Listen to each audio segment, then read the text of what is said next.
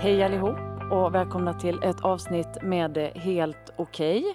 Och idag ska det här programmet handla om främst om alkohol och droger och hur det är mer, allt mer en naturlig del av vår vardag och vad det är som lockar med det och vad som kanske också är följder av det och vad man kanske sysslar med mer än bara att hålla på med alkohol och droger.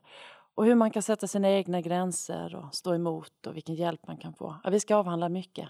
Och jag är jätteglad att ha er här. Filippa, välkommen. Tack så mycket. Välkommen Tack. också Douglas. Tackar. Och Georgios. Tack så mycket. Om jag bara börjar med att fråga, så här, om jag säger, vi börjar med alkohol.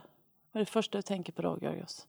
Självdestruktivitet, eh, typ. Eh, och det säger jag väl bara för att det var, det var mitt förhållande till alkohol egentligen. Eh, att, eh, jag skadade mig på massa olika sätt. Dels genom att dricka väldigt mycket, väldigt tidigt och väldigt ofta.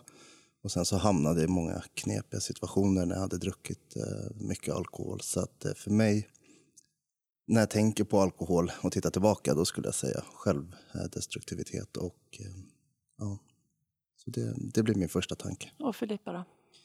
Jag skulle nog säga att jag tänker fest när jag hör alkohol.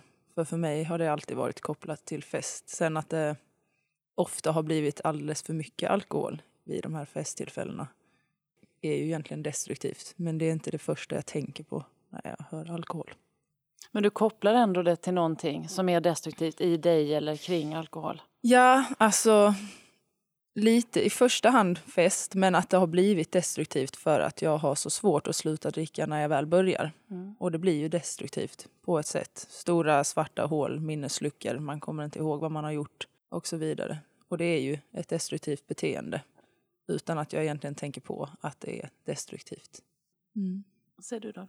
Ja, jag håller med Jojo. Eh, självdestruktivt, eh, förstör relationer. Eh, sjukt onödigt faktiskt. Berätta lite om dig själv kort, var du befinner dig just nu. Ja, var jag befinner mig just nu? Eh, just nu så befinner jag mig i uppvaknandet kan man väl säga. Eh, håller på att rehabilitera mig själv fortfarande från missbruk och eh, alkohol och självdestruktivt skadat mig själv. Och hur länge har det pågått? Det har pågått sedan jag var 15, 16, 14 år. Och hur gammal är du nu? 23. Mm. Så det är en period i mitt liv som jag har supit, eh, förstört relationer, lämnat folk. Folk har lämnat mig. Eh, jag har eh, slagit min bror, min mamma vid olika tillfällen. Eh, och det har varit väldigt turbulent under stor tid. Filippa, om du ska berätta vem du är. Jag heter Filippa och jag är 23 år och bor i Malmö. Och jag jobbar för närvarande som elevassistent i en förskoleklass. Vilket jag trivs bra med, men min plan är att börja plugga till hösten. Jag är intresserad av beteendevetenskap så jag hoppas att jag kommer in där. Mm. Jag ska komma in där, tänker jag. Det är klart du ska. ja. Men nu kommer det sig att du är intresserad av beteendevetenskap? Jag vet egentligen inte. Jag tänkte liksom fyra och ett halvt år sedan jag tog studenten och jag har hela tiden sagt att jag ska plugga vidare, jag ska läsa på universitet eller högskola. Men jag har aldrig kommit på någonting som jag känt att jag hade varit intresserad av. Men så nu har jag tagit tag i det på riktigt och börjat kolla på utbildningar och sen jag tyckte just att läsa psykologi i gymnasiet var en av de roligaste kurserna vi hade. Jag vet inte om det kan ha att göra med att min mamma är psykolog och att eh, hon älskar sitt jobb och tycker det är jättekul och att man blir filtrerad i det. Och jag, jag vet inte, jag tycker det är intressant det här med män, Jag vill verkligen jobba med människor. Mm. Jag hade inte kunnat sitta bakom en dator på en stol på ett kontor hela dagarna. Jag vill liksom jobba med människor, hjälpa människor att må bättre. Och du, jag säger Jojje nu, för Georgios är så fint, men nu säger ni andra Jojje, så nu ja. säger vi Jojje. Ja, det kan man få göra, ja. absolut. Berätta om dig. Ja, eh, ja, jag är äldst i klassen, eh, om vi bortser från dig Kattis. Ja, tack ska du ha för påminnelsen. Nej, men det var inte menat som en pik. Men jag är 29, jag har lite, som jag sa tidigare, 30-årskris, för jag fyller snart 30. Heter Jorgos Karpatakis, kallas för Jojje, eh, är från Täby norr om Stockholm och eh, arbetar dag och natt med att försöka göra Sverige till ett mer adhd-vänligt eh, eh, land helt enkelt. Eh, driver något som heter Underbara ADHD och engagerar mig eh, jättemycket i ADHD-frågor. Och du fick eh, en egen ADHD-diagnos ganska sent i livet. Men om jag har förstått saken rätt så har du ändå känt av från att du var väldigt liten att du har känt dig på ett annat sätt eller annorlunda eller utanför på något sätt? Ja, eh, nu är jag långt ifrån eh, äldst när det kommer till sena diagnoser. Det finns de som eh, får vänta tills de är 40 och 50 och 60 innan de får sina svar och, och en diagnos. Jag eh, har dock, jag har alltid vetat att jag är annorlunda. Jag har känt det sedan jag var, så länge jag kan komma ihåg och det har alla runt omkring också sett och vetat. Det som är exceptionellt kanske i mitt fall är att jag som sagt fick diagnos när jag var 25 trots att jag har haft kontakt med psykologer, kuratorer, rektorer, terapeuter, socialtjänst, polis, beroendemottagningar, alla instanser egentligen man kan tänka sig eh, har jag haft kontakt med sedan jag var sju och genom hela min uppväxt eh, utan att få som sagt rätt hjälp. Vad var det de missade? Jag vet inte, jag, jag har inte fått möjlighet att fråga dem faktiskt. Men vad Ehm, tror du? jag tror så här att den enkla förklaringen eh, i mitt fall var att man såg en eh, stökig, bråkig elev som gillade att vara clownen i klassen och ta plats och, och inte var så intresserad av skolan egentligen. Jag tror att man bestämde sig tidigt för att det var jag. Och sen nöjde man sig med det egentligen eh, istället för att gå lite på djupet och se varför jag kanske inte kunde sitta still i fem, sex timmar vid en skolbänk och koncentrera mig och sådär. Men även om du då redan alltså, hade en diagnos utan att du egentligen fick veta något eller blev behandlad på rätt sätt. Men alltså, jag tänker också om man blir så här ganska snart utpekad som besvärlig och stökig och, och som du sa clownig och sådär. Alltså hur mycket blev det att du liksom levde upp till den rollen? Nej, men jättemycket. Det, jag är tydligen lite charmig ibland också. Eh, så för mig var det en, en kombination liksom av att vara den här stökiga, eh, bråkiga, clowniga killen med en charmig sida. Så jag klarade mig nog genom, jag spelade nog mycket på det, eller det blev jag liksom. Jag valde kanske inte att ha den rollen, men jag blev tilldelad den och sen så levde jag upp till den eh, jävligt bra liksom. Jag hade väl kanske önskat att det skulle har varit annorlunda, men jag är också väldigt tacksam för att jag har gått igenom allt som jag har gått igenom. Det har ju, det har ju format mig till den jag är. Positiva och negativa erfarenheter. Liksom. Vad säger du då Douglas om, din, om du tänker tillbaka på din identitet och vad hade du för roll liksom, tidigt när du var liten? Ja, vad var min roll? Lillebror kan man väl säga. Eh, Jag vet inte, min roll var också väldigt, eh, väldigt stökig i skolan. Så pass stökig att mamma fick liksom göra upp en, en deal med skolan att hon fick komma och hämta mig om jag blev för bråkig eller stökade för mycket i skolan. Och det gjorde hon alltså? Det gjorde hon. Och det kunde vara så att skolan började tio över åtta och hon kom och hämtade mig klockan tio. Men hur, hur var det för dig? Hur det var för mig? Det var som att eh, säga att du får inte vara som du är. Eh, borttryckt liksom. Det kändes eh, nedvärderande liksom, att man inte är värdig eh, att få det som de andra har. Jag har alltid haft personlig assistent i skolan också, från lägsta klass. För att jag inte var på lektionerna. För att jag inte kunde göra som de andra. Jag ville inte göra som de andra. Utan jag skulle göra allt på mitt sätt, på mitt egna sätt. Och det kan man tycka låter ju ändå på något sätt bra, kanske som en bra hjälp. Men och hur var det för dig? Var det hjälpsamt att ha en personlig assistent? Ja, det var det. Jag fick väl ändå rätt mycket gjort. Om man ser på det hela som de andra gjorde. Bara att jag fick vara i ett annat rum kanske. Och gjorde det på ett annat sätt. Men om du så vänder tillbaka tankarna till när du var så här liten Mm. och, och då som det heter stökig Mm. och blev hämtad och sådär. Hur var det inuti dig då? Inuti mig var det ett kaos.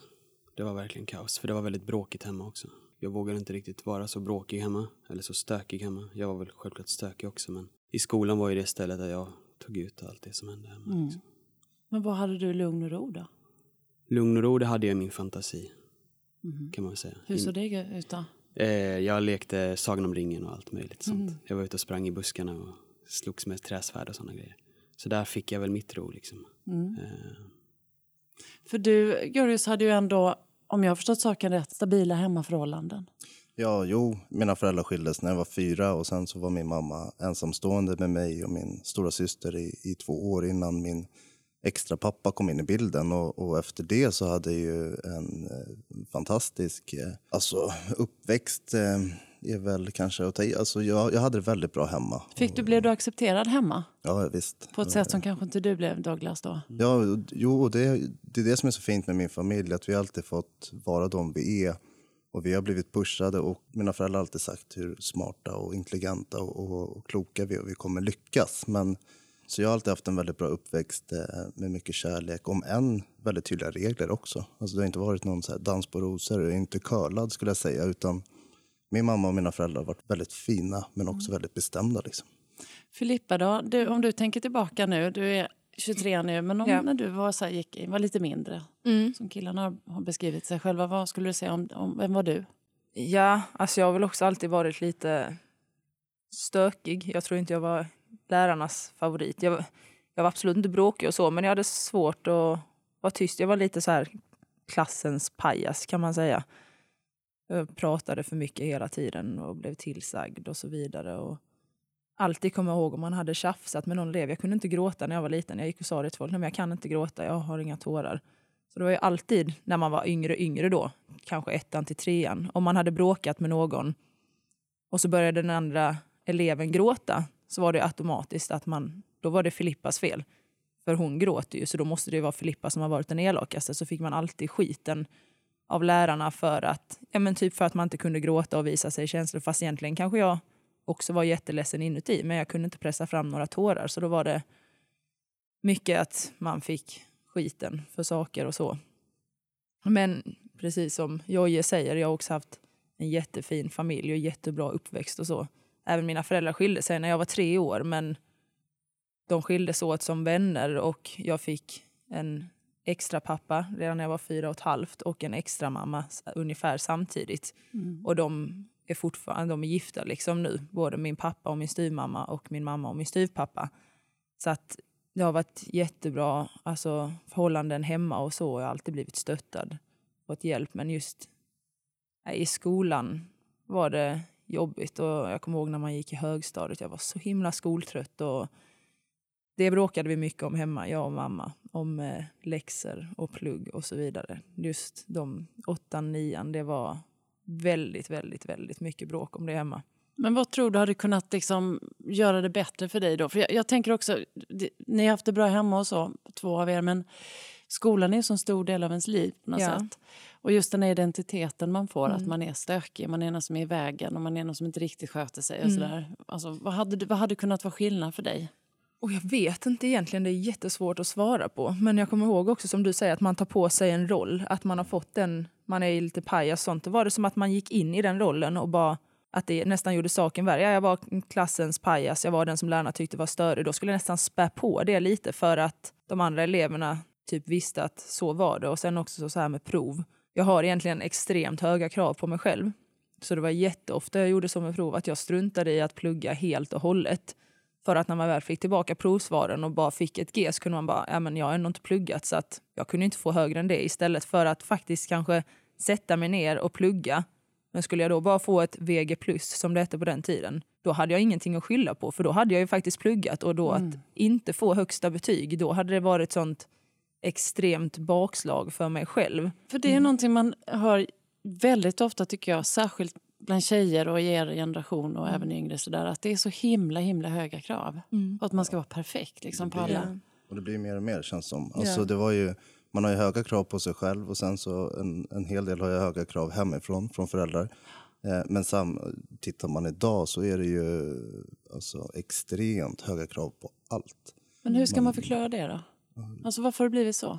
Jag vet inte faktiskt. Alltså, Men vad är det ni tittar på? Hur andra gör eller att andra är perfekta eller att man ska passa in? Vad handlar det om? Jag tror att det handlar om lite allt möjligt. Jag tror att informationssamhället vi lever i bidrar till det allra högsta grad. Att man, man ska vara smalast och starkast och träna väldigt mycket. Och sen så ska du också ha en universitetsutbildning och ha det klart. Och sen ska du ha ett toppjobb när du är 25 och tjäna jättemycket pengar och vara jätteframgångsrik. Annars är du inte god nog.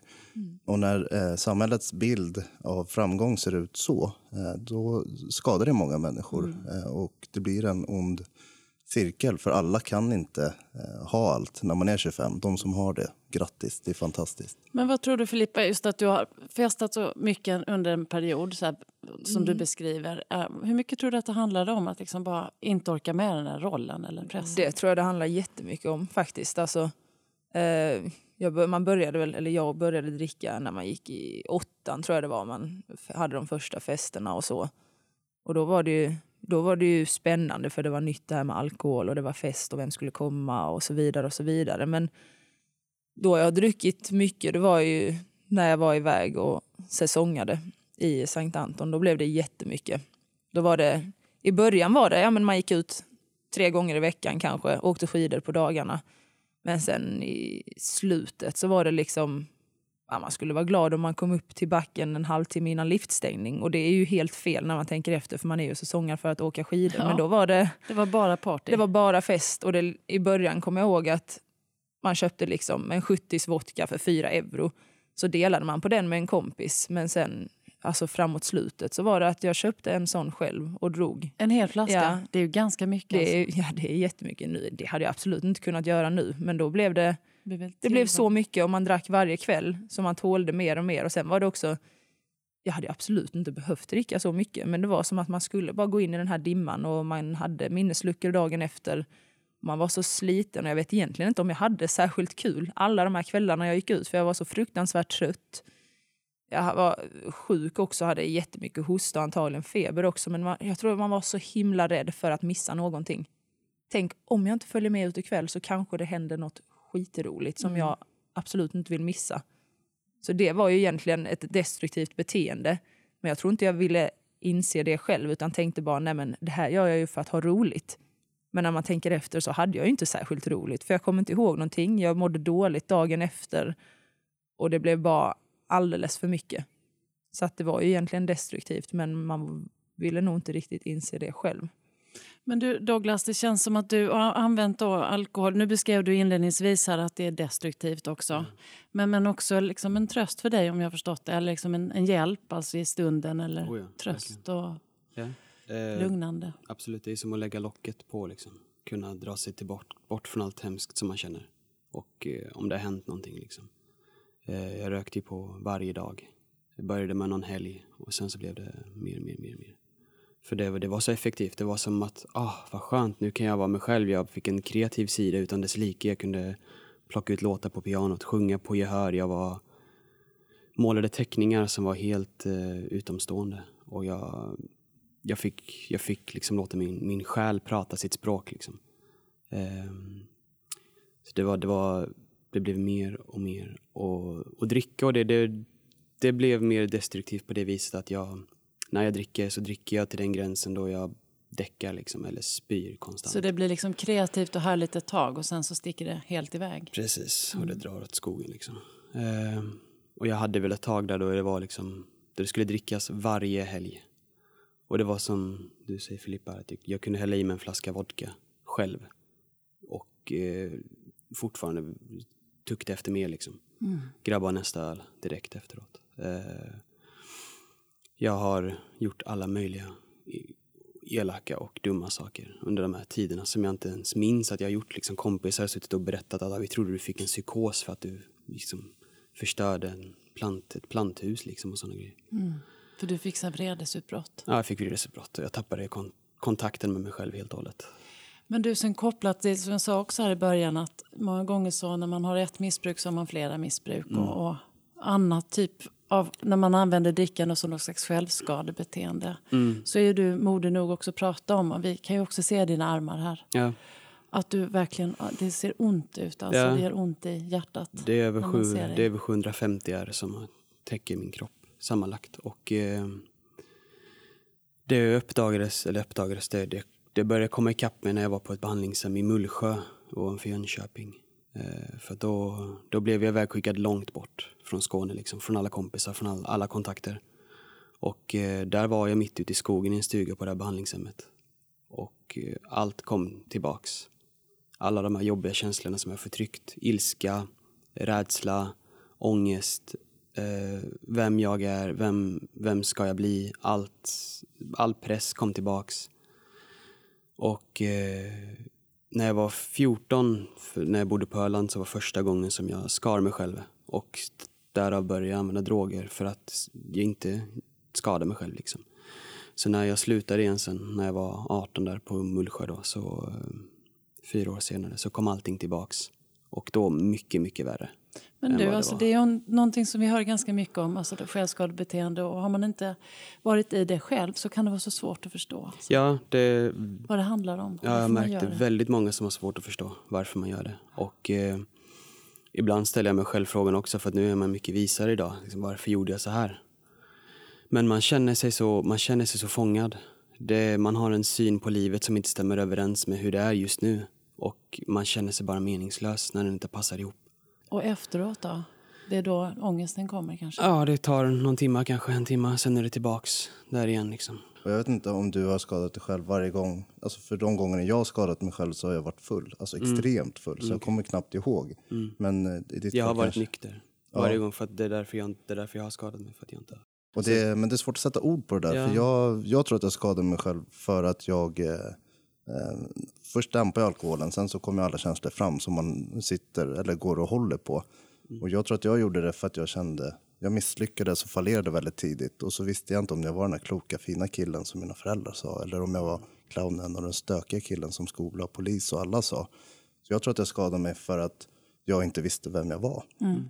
Vem är jag och varför ska jag vara här när allt jag gör bara skadar dem jag älskar? Då är det väl den enklaste lösningen kanske är att jag dör. För då behöver det jobbigt i början, men sen så löser det sig typ.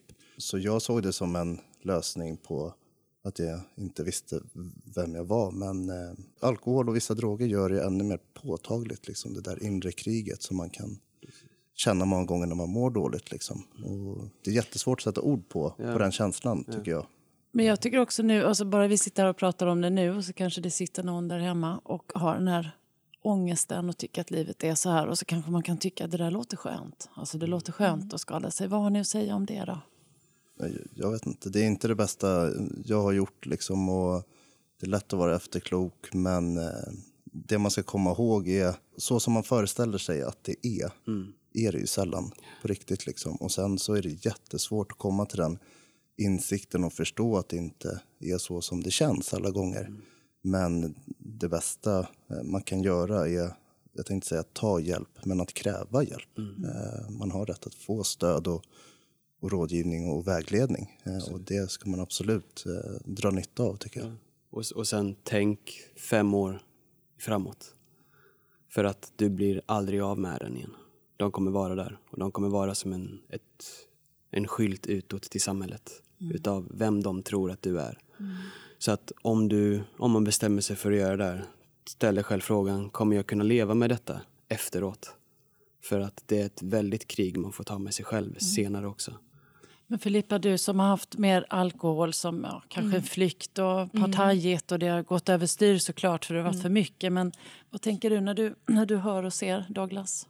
Alltså jag skulle aldrig våga göra något sånt mot mig själv. Men jag kommer ihåg när jag gick i högstadiet så följde jag, bilddagboken hade man då. Och då följde jag en del tjejer som just höll på med sånt där och de la ut bilder på när de skar sig och massa är. Jag vet inte, jag var jättefascinerad över det och de hade så som dina armar jättegrova ärr och det var på hela låren och allt möjligt. Jag tycker det är lite fascinerande men jag kommer aldrig kunna förstå på vilket sätt det hjälper. För att jag tror aldrig jag ens själv har tänkt tanken på att skada mig på det sättet. Men nu när du förklarar liksom att det är så man, man blir av med smärtan. Men sen efter någon timme så kommer ångesten i kappen igen. Liksom. Men du Douglas, när man hör dig omflyttad och bott överallt, du är fortfarande ändå ganska, väldigt ung. Ja. Liksom, och bott på så många ställen, olika behandlingshem, så jag får ju bara sån här eh, väldig känsla av omsorgssvikt och att liksom, det har funnits mycket brister omkring dig. Ja, det har du gjort verkligen. Vad, vad tänker du om det? Eh, Jag tänker att det finns stora förändringar att göra inom behandlingen. Har du något sånt där konkret som du tänker att det här skulle behöva göras annorlunda? Det som hade behövt göras annorlunda det är väl att, kanske om man tänker på socialtjänsten, att de tar en närmare titt på hur det är i familjen och inte bara på personen. För att man kan ju försöka lösa problemen hos en person, men om problemen finns kvar i familjen och personen kommer hem igen så är det bortkastad tid. Och det gjorde de inte med dig alltså? Inte så mycket, nej. Vi hade någon familjeterapeut, men det var bara ett, en kort tid. Eh, Ja, för att i min värld att byta hem eller byta miljö, alltså bara som vuxen är ju det jobbigt. Ja. Ja, omtumlande, det är ju nästan på omöjligt tänker jag, om man är ung framförallt. Ja. Nej, men, eh, alltså, jag blev ju omkringflyttad så mycket och från olika behandlingshem så att mer eller mindre så lärde jag mig att anpassa mig till eh, hur det var. Liksom. Men finns det någon person på vägen som har betytt mer för dig än någon annan? Min mormor och morfar, verkligen. De har jag åkt på permission. Jag har aldrig åkt hem på permissioner från behandlingshemmen utan jag har alltid åkt till min mormor och morfar. Så att verkligen, de har haft eh, De har varit där för dig. ja, i alla, alla lägen, alla tider, Mm. när som helst. Vad, vad ser du på, på, på din resa liksom, hittills då, eh, Jojje? Vad, vad ser du för brister som man skulle behöva fylla igen? Eh, nej men många eh, såklart, jag sitter bara nu och tänker så att samhället måste göra om, göra rätt och det är så lätt att säga för att det är så jäkla abstrakt egentligen. Men det är många gånger det. Jag menar, hur många hem ska man behöva åka eh, emellan? och hur mycket ska man behöva skada sig själv innan man får riktig hjälp? Mm. hur många barn med ADHD ska växa upp och inte få rätt hjälp och förmodligen eller eventuellt hamna i helt fel banor och, och bli en belastning för samhället istället för en tillgång som man kan bli om man får rätt hjälp. Någonstans, vi, vi alla människor, vi kan bara göra om och göra rätt. Douglas är fantastisk, han är 23 och har redan kommit till djupa, fina insikter. Jag är sjukt imponerad. Eh, Men det ska inte ens behövas, tänker jag. Utan det är, då får våra politiker ta och vakna och sen så får de som kan eh, hjälpa till att göra om göra rätt får liksom börja göra det. Och vad är rätt? Jag tycker att rätt är att, om jag tänker på, på min målgrupp eller de som jag vill representera, ADHD-människor, att man får rätt stöd och hjälp tidigt. Och det finns både forskning och studier och uträkningar som visar att det sparar samhället jättemycket pengar att göra om och göra rätt. Och jag tycker väl att det borde gälla för alla, diagnos eller inte. Alla ska få eh, stöd och hjälp efter sina behov när det behövs. Men, eh, och jag tänker om vi nu som pratar om så här, olika typer av bruk och missbruk. Alltså man kan också bruka alkohol men sen är det väldigt lätt hänt att det blir för mycket och kanske i synnerhet om man är ung och sådär. Vad, vad, vad tänker ni om inställningen kring som alkohol och kanske i viss mån droger eh, hos, hos vuxna om man tänker i relation till unga? För att ibland kan man ju tycka så här, men det är en naturlig del och alla ska gå igenom det där. Men när tycker ni man som vuxen ändå behöver så här, nej men nu använder kanske ni det här på något sätt som en flykt eller som en självmedicinering eller som, du, jag tycker du beskriver så fint Filippa, att hur många känner igen sig just i att det är partaj fast ändå inte riktigt för att du blir inte gladare av den då. Liksom. Nej. Nej, precis. Jag tror många tänker bara så, men det är fest och då är det alkohol och det hänger ihop. Och det alkohol dricker man för att man blir gladare, man, är man blyg så får man lättare att prata, alltså sådana saker. Men det är svårt att göra det med måtta och det är där problemet ligger. Jag tror att det beror också hur vi pratar om det, hur vi ser på det, hur, hur vi kommunicerar om det. Jag tänkte på det senast i, igår morse. Jag ligger och kollar på eh, en morgonsoffa på tv och så har man vinprovningar eller så här, ölprovningar. Vad, det, vad skickar vi för bilder och signaler från våra alltså mediehus och hur pratar vi om det ja, på alla olika samhällsnivåer? Liksom. Vilken bild vill vi förmedla om alkohol? Där tror jag att man behöver tänka, eh, ja, ta ett större grepp liksom, tillsammans. Så här eh, ser vi på alkohol. Vi har ju ett systembolag av en anledning. Det är för att Sverige har varit kraftigt alkoholiserat en gång i tiden. Så då kanske man ska tänka till också hur vi faktiskt pratar om det. Vad vi tillåter för marknadsföring, reklam och så vidare. Eh, För det det påverkar ju folk. Så stor skillnad hur vi pratar om droger versus alkohol. För droger är ju så himla tabu. Alltså, nej, men droger ska man inte göra, det är brottsligt och det är så fel och man knarkar. Och... Alkohol är också en drog men det är någon sån självklarhet. Liksom. Som Ja, du säger, att de var vinprovning och som till exempel här Pluras program. De sitter och dricker vin hela tiden Ja. liksom, när de käkar och sånt. Och det är som att när man alkohol är bara alkohol. Och det är, alla dricker alkohol, det är inget fel med det. Och gör man inte det, då är det fel. Min mamma har slutat dricka alkohol sen, sen många år tillbaks. Och när hon säger att hon inte dricker alkohol nu när hon är på fester eller tillställningar, då får hon konstiga blickar på sig. För att hon inte, mm, får så här, vad är det för fel frågor. på dig? Varför dricker inte du alkohol? Att- Och så att det borde ju vara normalt att inte dricka också. Ja. Det, det blir så naturligt också för om man sitter och kollar utanför Systembolaget vilka människor som går in så är vi ibland folk tar med sig sina två små barn in på Systembolaget. Och så får de se mamma och pappa köpa detta och så åker de hem och så får de se kanske eventuellt när de dricker, ja men det är så här det går till. Det är så här det ska vara. Och sen så får vi det uppbackat av tvn och medierna. För jag funderar mycket på det, just att det är hos vuxna, att det blir jobbigt för de kanske vill dricka. Och så blir det svårt att moralisera eller säga någonting till, till ungdomar. Ja, eller som i Filippas fall till exempel, nu kanske jag tar orden från det, eller i många familjer där vi lever i ett allt mer stressat samhälle eh, med högre krav och högre förväntningar. Och då tror jag också, eller jag vet av egen erfarenhet, att det är enklare att ta till alkoholen för att hitta det där lugnet. Eh, För att vi nästan jobbar ihjäl oss och har ständiga krav och alltid tillgängliga och, och sådär. Jag ser att det handlar om, om så mycket mer än bara själva drickandet. Det är faktorer runt omkring som påverkar oss hur vi dricker. Och ju mer stressade vi blir, desto mer tror jag att vi kommer dricka. Jag tror att vi behöver liksom tänka till om eh, vart vi vill gå med samhället. Och vi ser ju psykiska ohälsan öka och ja, jag vet inte, det är väldigt stora frågor men jag tror att det är så många parametrar som spelar roll för hur vi konsumerar alkohol. Precis, men psykisk ohälsa, vi var inne förut att ni är utsatta för mycket, stora krav, höga krav. Man ska klara av väldigt, väldigt mycket. Det är många unga som vittnar om det. Vuxna också för den delen, men i synnerhet unga. Pressen blir ju hårdare på något sätt. Liksom. Alltså, hur skulle, och som du också nu sa, Joy, att den psykiska ohälsan, det får ju ni höra hela tiden att ungdomar har en väldigt hög psykisk ohälsa i vårt land. Så här. Hur Kan du se något, Filippa, som är så här, det här behöver vi ändra på för att liksom komma ur den enormt dåliga spiralen? Ja, alltså just det här som Jojje sa innan, det här med man ska vara smal och man ska vara stark och man ska vara smart och man ska vid 25 år ska man ha allting och har man inte pluggat på högskola eller pluggat vidare efter gymnasiet, ja men då är man lite av en loser. Alltså bara sådana saker och att man, just det här, det har blivit sån extrem hets med träning nu de senaste åren och på media och sånt och eh, strongest strong is the new skinny och allt vad det är och man hetstränar och man ska ha de perfekta kropparna och det är sånt himla att man ska vara på topp hela tiden när det gäller allt. Som att ja, du ska ha en klar utbildning och ett bra jobb vid 25 och sen vid 27 så ska du ha gift dig och sen när du är 29 så ska du liksom ha ditt barn och din familj och du ska vara lycklig och redan. Och liksom när jag bara tänker 29, det är liksom om fyra och ett halvt år för mig. Mm. Att tänka att då ska man redan vara där och ha allting. Det känns, det gör en extremt stressad. Jag vet egentligen inte, jag hade lätt kunnat tänka mig att spara ihop pengar och ta och resa nästa år. Men jag fyller 24 i sommar och därför känner jag nu måste jag ju börja plugga. För annars blir det för sent. Och de flesta börjar ju plugga bara ett år efter gymnasiet. Varför har jag tagit så lång paus? Vad är jag för en slöfock liksom? Det blir att man tänker sådana tankar fast egentligen har jag jag är jätteglad att jag inte började plugga direkt för jag har behövt de här fyra åren och jag har varit och säsongat och jag har bott utomlands och jag har gjort det jag har velat. Men nu är det som att nej men nu är jag så pass gammal så nu, nu måste jag plugga. Mm. Annars blir det för sent. Men det blir det ju egentligen inte.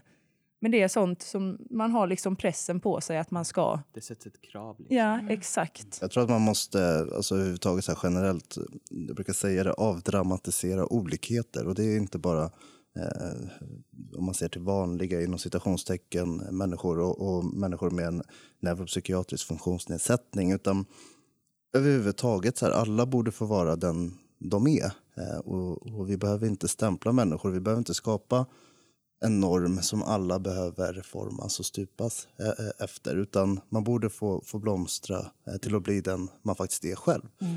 Och det här med att olikheter har blivit något, något som vi tenderar att tycka är jobbigt så tror jag att vi har en, en liten bakläxa och, och någonting att ta tag i innan det kan bli riktigt bra. För vi alla är olika.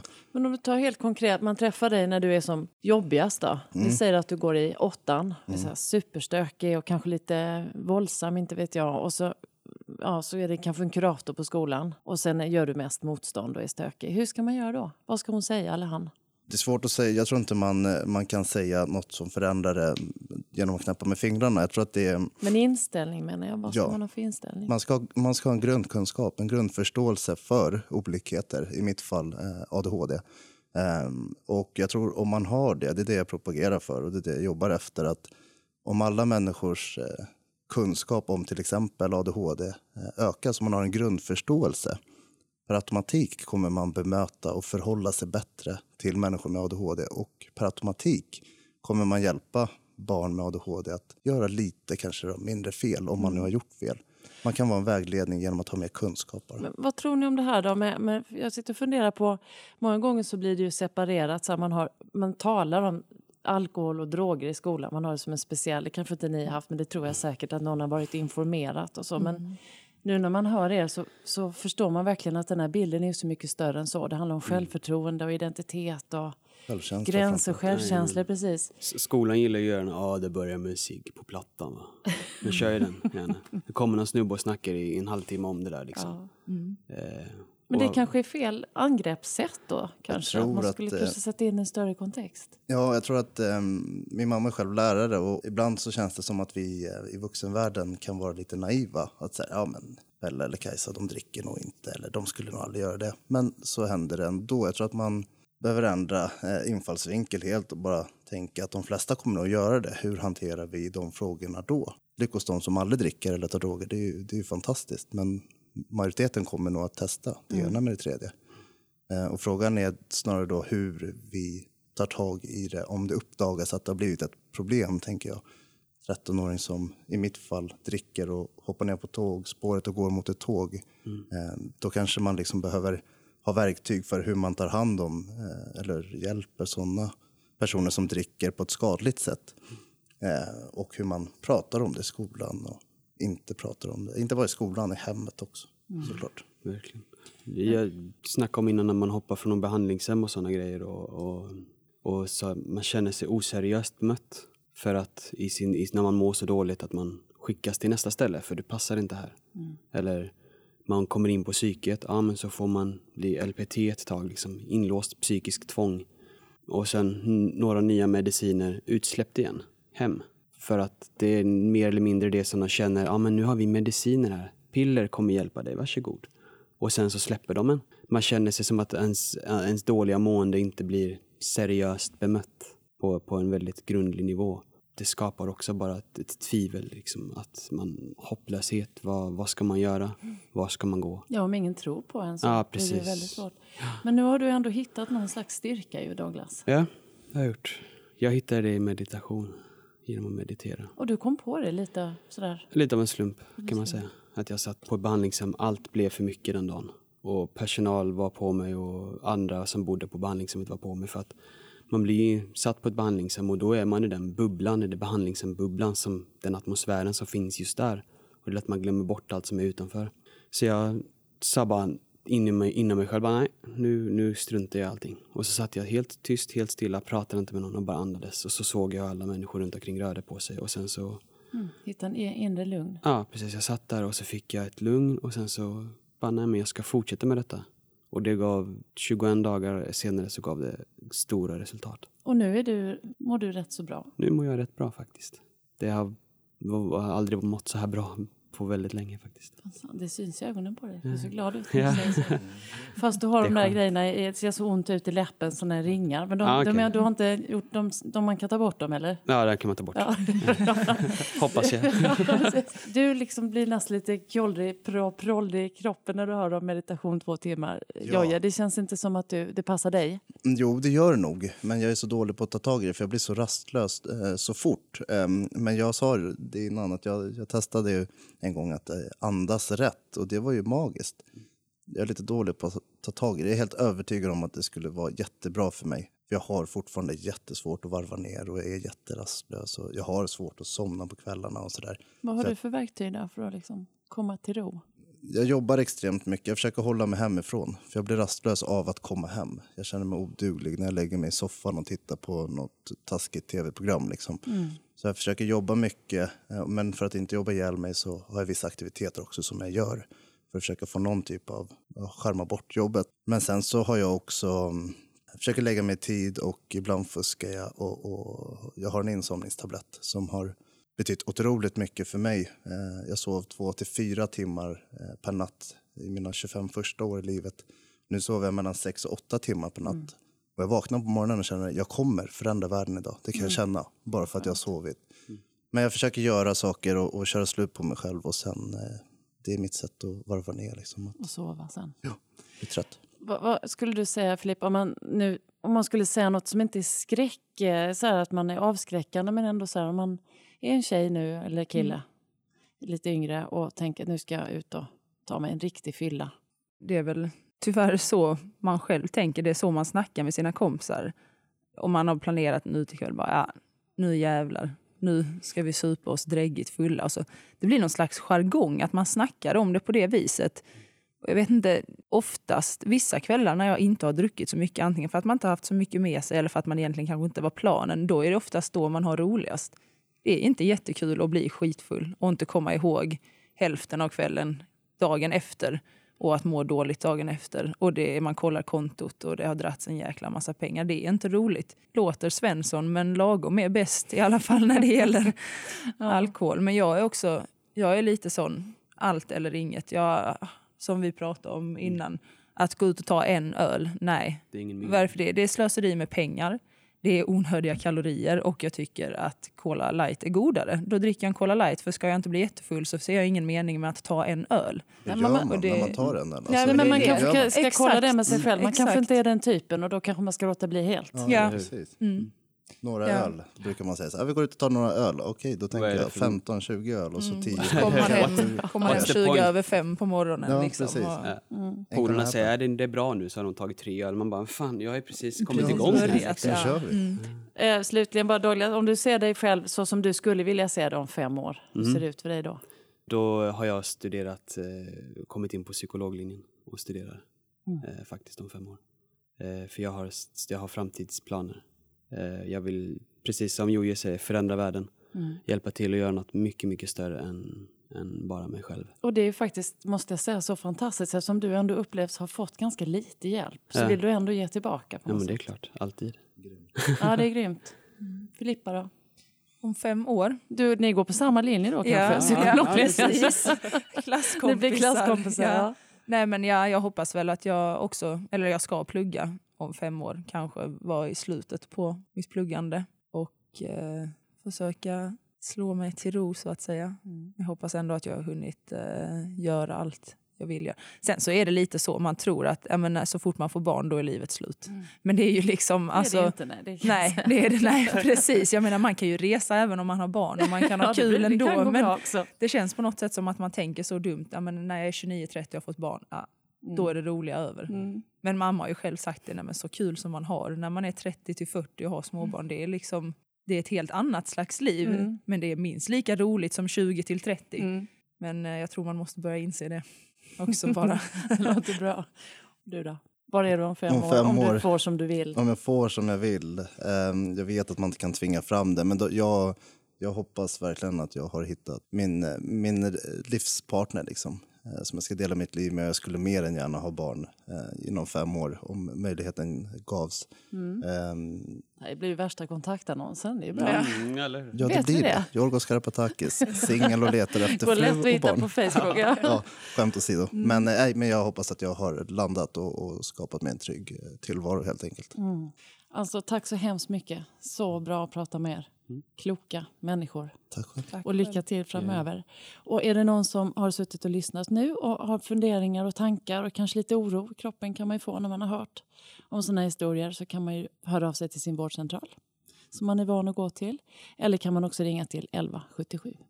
Så finns det massa andra eh, ställen man kan höra av sig till också, men det som vi brukar säga här, det kan man lätt hitta på nätet också. Det finns mycket hjälp att få.